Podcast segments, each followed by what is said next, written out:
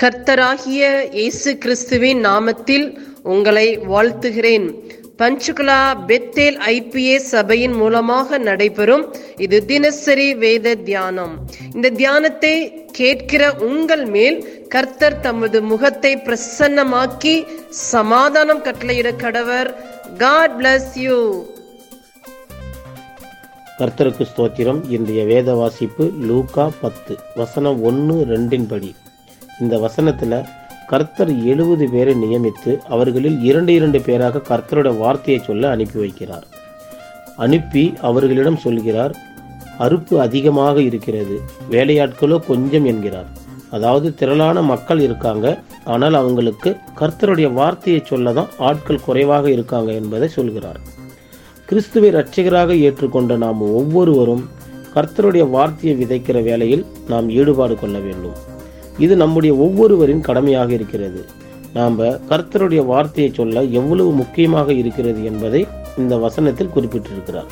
வசனம் மூணில் இருந்து ஒன்பது வரைக்கும் வாசிப்போமானால் கர்த்தர் எப்படி நம்மை தயார் செய்து எப்படியாக போக வேண்டும் என்பதை சொல்லியிருக்கிறார். அதாவது பாடுகளையும் துன்பங்களையும் எதிர்பார்த்து செல்லுங்கள் என்கிறார். வீணான வார்த்தைகளை பேசக்கூடாது என்கிறார். நம்முடைய ஒரே நோக்கம் கிறிஸ்துவின் வருகைக்கு மக்களை ஆயத்தப்படுத்த வேண்டும் என்பதே நமது நோக்கமாக இருக்க வேண்டும் என்கிறார். நாம் அனைவரும் இயேசு கிறிஸ்து சீக்கிரமாக வரப்போகிறார் என்று மற்றவர்களுக்கு சொல்ல நாம் ஆயத்தமாகுவோம். நம்முடைய வாழ்க்கையும் நம்முடைய வார்த்தையும் அதை வெளிப்படுத்துகிறபடி இருக்க வேண்டும். அப்படி நாம் இருக்கிறோமா என்பதை ஆராய்ந்து கொள்ள வேண்டும்.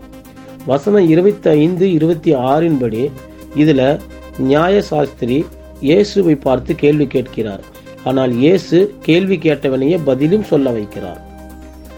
வசனம் இருபத்தி ஏழு இருபத்தி எட்டு. அவன் பிரதியுத்திரமாக உன் தேவனாகிய கர்த்தரிடத்தில் உன் முழு இருதயத்தோடும் உன் முழு ஆத்துமாவோடும் உன் முழு பலத்தோடும் உன் முழு சிந்தையோடும் அன்பு கூர்ந்து உங்களிடத்தில் அன்பு கூறுவது போல பிறனிடத்திலும் அன்பு கூறுவாயாக என்று எழுதியிருக்கிறது என்றான். அவர் அவனை நோக்கி நிதானமாய் உத்தரவு சொன்னாய். அப்படியே செய் அப்பொழுது பிழைப்பாய் என்றார். அதாவது நியாயப்பிரமாணத்தில் எழுதியிருக்கிறபடி நம்மை உருவாக்கிய தேவன் நம்மிடம் எதிர்பார்ப்பது உன் முழு இருதயத்தையும் உன் முழு ஆத்மாவையும் உன் முழு பலத்தையும் உன் முழு சிந்தையும் அன்பு கூற வேண்டும். இப்படி முழுமையாக அன்பு கூறுவோமானால் அவரை வேண்டிக் கொள்ளும்போது நாம் இந்த உலகத்தையே மறந்து விடுவோம். இப்படி நாம் ஜெபிக்கும்போது அவர்கள் மேல் உள்ள அன்பினால் நாம் எதையும் செய்ய துணிந்து விடுவோம். நாம் எதை செய்தாலும் முழு பலத்தோடும் முழு மனதோடும் செய்வோம். எப்படிப்பட்ட அன்பு நம்மிடம் இருக்கிறதா என்பதை நாம் அனைவரும் சிந்தித்து பார்க்க வேண்டும். அப்படியெல்லாம் இல்லாமல் மற்றவர்கள் நம்மை பார்த்து என்ன சொல்லுவாங்க என்ன நினைப்பாங்க என்று நினைத்து ஆண்டவரே நேசிக்கிறதுல பின் செல்கிறோமா என்று ஆராய்ந்து கொள்ள வேண்டும். நமக்காக மறித்து உயிர்த்தெழுந்த இயேசுவின் அன்பை புரிந்து கொண்டு நம்முடைய வாழ்க்கையை அவருக்காக அர்ப்பணிப்போமா? நாம் நம் வேலை செய்கிற இடத்தில் நம்ம பக்கத்து வீட்டுக்காரர்களிடம் இப்படி உண்மையான அன்பை காட்டுகிறோமா?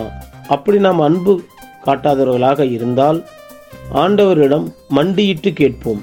நாம் நித்திய ஜீவனை சுதந்திரித்துக் கொள்வதற்காக தமது ஒரே குமாரனை சிலுவையில் அரைத்து அவருடைய அன்பை வெளிப்படுத்தியிருக்கிறார். அவருக்கு கீழ்ப்படிந்து அவருடைய சித்தத்தை செய்ய நாம் ஒவ்வொருவரும் நம்மை தாழ்த்தி ஒப்பு கொடுப்போம். இந்த அதிகாரம் முழுவதும் வாசிப்போம். தேவனுடைய ஆசீர்வாதங்களை பெற்றுக்கொள்வோம். ஆமேன். இயேசுவின் நாமத்தினாலே இந்த வசனத்தை கேட்கிற ஒவ்வொருவரையும் நீர் ஆசிர்வதிப்பீராக. உன்னி வேதத்தின் ரகசியங்களை அறிய ஆவிக்குரிய ரகசியங்களை அறிய எங்கள் கண்களை நீ திறந்தருளுவீராக. இயேசுவின் மூலம் ஜெபம் கேளும் நல்ல பிதாவே. ஆமேன்.